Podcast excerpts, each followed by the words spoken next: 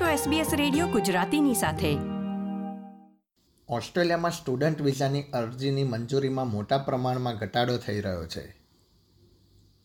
અને ગયા વર્ષે જ્યારે કુલ પાંચ લાખ સિત્તેર હજાર વિઝા મંજૂર કરવામાં આવ્યા હતા ત્યારે સરકારે મોટા પ્રમાણમાં સ્ટુડન્ટ વિઝાની અરજી રિજેક્ટ કરવા પાછળ કયું કારણ આપ્યું છે તથા માઇગ્રેશન એજન્ટનું આ મુદ્દે શું મંતવ્ય છે આવો અહેવાલમાં માહિતી મેળવીએ. SBS ગુજરાતી રેડિયો પર, મોબાઈલ પર અને ઓનલાઈન. ઓસ્ટ્રેલિયામાં વિઝા રિજેક્શનની સંખ્યામાં વધારો થતાં સ્ટુડન્ટ વિઝા મંજૂરીની સંખ્યા નેવું હજાર સુધી ઘટે એવું અનુમાન છે. ઉલ્લેખનીય છે કે ગયા નાણાકીય વર્ષમાં પાંચ લાખ સિત્તેર હજારથી વધારે વિઝા મંજૂર કરવામાં આવ્યા હતા અને વીસ ટકા જેટલી અરજી નામંજૂર થઈ હતી. મેલબર્ન સ્થિત ઓઝિસ માઇગ્રેશન તરફથી રજિસ્ટર્ડ માઇગ્રેશન એજન્ટ પાર્થ પટેલે એસબીએસ ગુજરાતીને જણાવ્યું હતું કે, વર્તમાન વર્ષ કરતાં ગયા વર્ષની સરખામણીએ વિઝાની અરજી નામંજૂર થવાનું પ્રમાણ વધ્યું છે. ફાઇનાન્શિયલ યર બે હજાર બાવીસ ત્રેવીસમાં પાંચ લાખ ને સિત્તેર હજાર એપ્લિકેશનો ગ્રાન્ટ થઈ હતી સ્ટુડન્ટ વિઝાની. એની સામે એપ્રોક્સિમેટલી એસી હજાર લોકોના વિઝા રિફ્યુઝ થયા હતા, જેનું પર્સન્ટેજ એટી સિક્સ પર્સન્ટેજ એપ્લિકેશનો ગ્રાન્ટ થઈ એવું કહેવાય. એના આગલા વર્ષે, એટલે કે બે હજાર એકવીસ બાવીસમાં, એકાણું પોઈન્ટ પાંચ પર્સન્ટ એપ્લિકેશનો ગ્રાન્ટ થઈ હતી. તો એ રેશિયો જે છે, એ ઓછો ઘટતો ઘટતો આવે છે. અને જે કરંટ ફાઇનાન્શિયલ યર છે, એમાં બી હાલ સુધી અત્યારે, અત્યાર સુધી ઓફશોર એપ્લિકેશનો એક લાખ ચાલીસ હજાર ગ્રાન્ટ થઈ છે. પણ એમાં બી રિફ્યુઝલ રેશિયો એપ્રોક્સિમેટલી ચાલીસ હજાર લોકોના એપ્લિકેશનો પહેલા છ મહિનામાં રિફ્યુઝ થયેલા છે. ઓસ્ટ્રેલિયન સરકારે મોટા પ્રમાણમાં અરજી નામંજૂર કરવાનું કારણ જણાવતા કહ્યું હતું કે તે દેશમાં યોગ્ય ગુણવત્તા ધરાવતા તથા ખરેખર અભ્યાસ કરવા માટે આવતા હોય એવા વિદ્યાર્થીઓને વિઝા આપવાની તેમની પ્રાથમિકતા છે. પાર્થ પટેલ આ અંગે વધુ માહિતી આપતા જણાવી રહ્યા છે કે એટલે જ્યારે કોવિડ આવ્યું હતું ત્યારે અહીંયા ઓસ્ટ્રેલિયામાં શોર્ટેજીસ હતી અને એટલા માટે ગવર્મેન્ટે જ્યારે બોર્ડરો ખોલી ત્યારે એ લોકોએ સ્ટુડન્ટ વિઝા ગ્રાન્ટ કરવાનો રેશિયો સારો એવો વધારી કાઢ્યો હતો, જેથી કરીને અહીંયા જે સ્કિલ વર્કર શોર્ટેજની જરૂર પડતી હતી, જે શોર્ટેજ હતી, એને મીટ કરી શકે. પણ એમાં એમને નોટિસ કર્યું કે એમણે હેવી નંબર્સમાં વિઝા પ્રોસેસ કરી દીધા હતા. તો એ વખતે સારી એવી એપ્લિકેશનો હતી કે જેમાં બોગસ ડોક્યુમેન્ટેશનો ગયા હતા, જેમાં બોગસ ડોક્યુમેન્ટેશનમાં ફંડ્સ આવી જાય ઇંગ્લિશની રિક્વાયરમેન્ટ આવી જાય ક્વોલિફિકેશન ડોક્યુમેન્ટ્સ આવી જાય, કે પછી જે ડિપેન્ડન્ટ એપ્લિકેન્ટ હોય ફોટા મેરેજ બતાવીને એપ્લિકેશનો આવી હોય, એવું તેવું.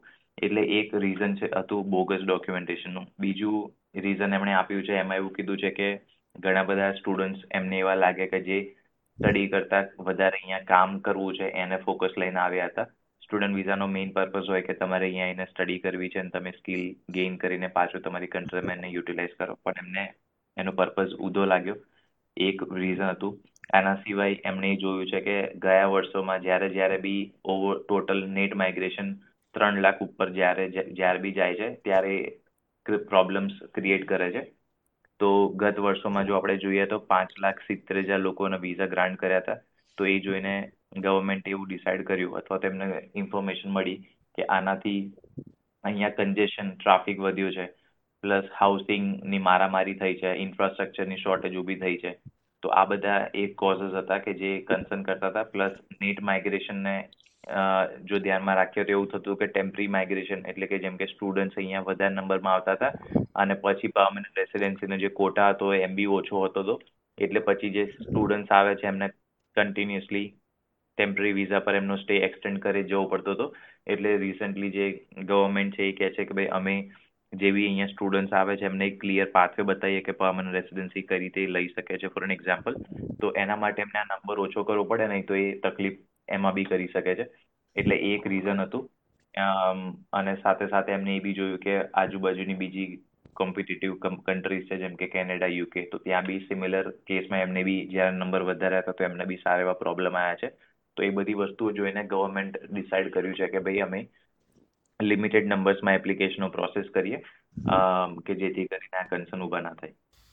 ઇમિગ્રેશન વિભાગના પૂર્વ ડેપ્યુટી સેક્રેટરી અબુલ રિઝવીનું કહેવું છે કે વિઝા નામંજૂર થવાની સંખ્યા વધી છે પરંતુ અગાઉના વર્ષોની તુલનામાં અરજીકર્તાઓની સંખ્યામાં પણ મોટાભાગે વધારો થયો છે We're refusing massive numbers of students in order to manage net migration down. And we're using very subjective criteria to refuse those visas. That is usually a reflection of poor visa design, and that's what the government's got to start to address. It has started to take steps in the first six or in the last six months of 2023, but I suspect there is more to be done. ભારતથી Australia આવતા વિદ્યાર્થીઓની વિઝાની અરજી મોટા પ્રમાણમાં નામંજૂર થઈ છે ઉલ્લેખનીય છે કે તાજેતરમાં ભારતના કેટલાક રાજ્યોથી કરવામાં આવતી અરજી પર ઓસ્ટ્રેલિયન સરકારે કડક રીતે કાર્યવાહી કરી હતી આમ, અમે બીજું એ બી નોટિસ કર્યું છે કે જે ફર્સ્ટ માર્કેટ છે કે જ્યાંથી સૌથી બધા સ્ટુડન્ટ્સ આવે છે એ છે ચાઇના તો ચાઇનામાં જે વિઝા રેશિયો ગ્રાન્ટનો હતો એ સત્તાણું ટકા હતો.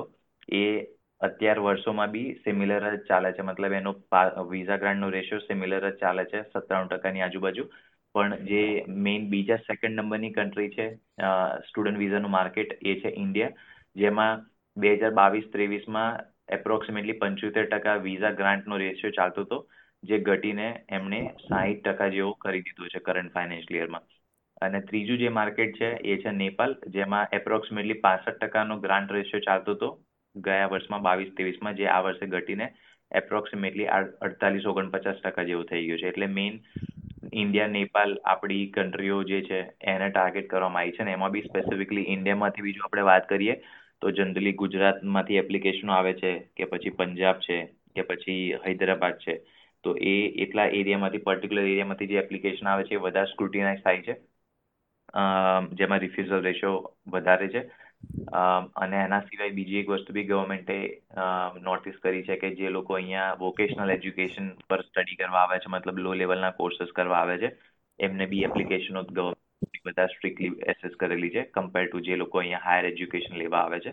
કારણ કે હાયર એજ્યુકેશન અહીંયા જે લેવા આવે એ જીન્યુન સ્ટુડન્ટ થોડા વધારે લાગે એમને કે પાછળ જઈને એ સ્કિલ્સ ગેઇન કરી યુઝ કરે.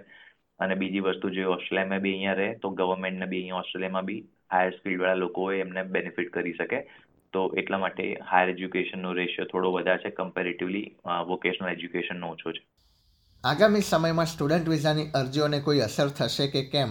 તે અંગે પાર્થ પટેલ જણાવી રહ્યા છે કે સ્કિલ્ડ માઇગ્રેશન પર વધુ ધ્યાન કેન્દ્રિત કરવાની પ્રાથમિકતાના કારણે સ્ટુડન્ટ વિઝાને અસર થઈ શકે છે.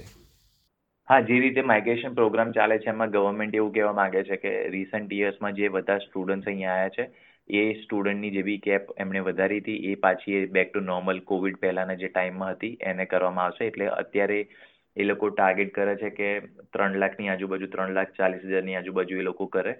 એટલા માટે આ રિફ્યુઝલ રેશિયો અત્યારે વધારે ચાલે છે. એટલે અપકમિંગ એક, બે વર્ષમાં એ લોકો ત્રણ લાખ ચાલીસ હજાર, પછી ત્રણ લાખ, પછી બે લાખ પચાસ હજાર, એટલે એ લોકો ટ્રાય કરે છે કે એને ઘટાડે કે જેથી કરીને પાછળનો પ્રોગ્રામ માઇગ્રેશન પ્રોગ્રામ બી હોય, એને બી અફેક્ટ ના કરે. નેટ માઇગ્રેશન નંબર્સ હોય એ બી એક લિમિટમાં રહે, જેથી કરીને બાકીના જે પ્રોબ્લેમ્સ હોય જોબ્સ માર્કેટ છે કે પછી ઇન્ફ્રાસ્ટ્રક્ચર છે હાઉસિંગ છે, એ બધા પ્રોબ્લેમ ક્રિએટ ના થાય. આ પ્રકારની વધુ માહિતી મેળવવા માંગો છો? અમને સાંભળી શકશો Apple podcast Google podcast Spotify કે જ્યાં પણ તમે તમારા પોડકાસ્ટ મેળવતા હોવ.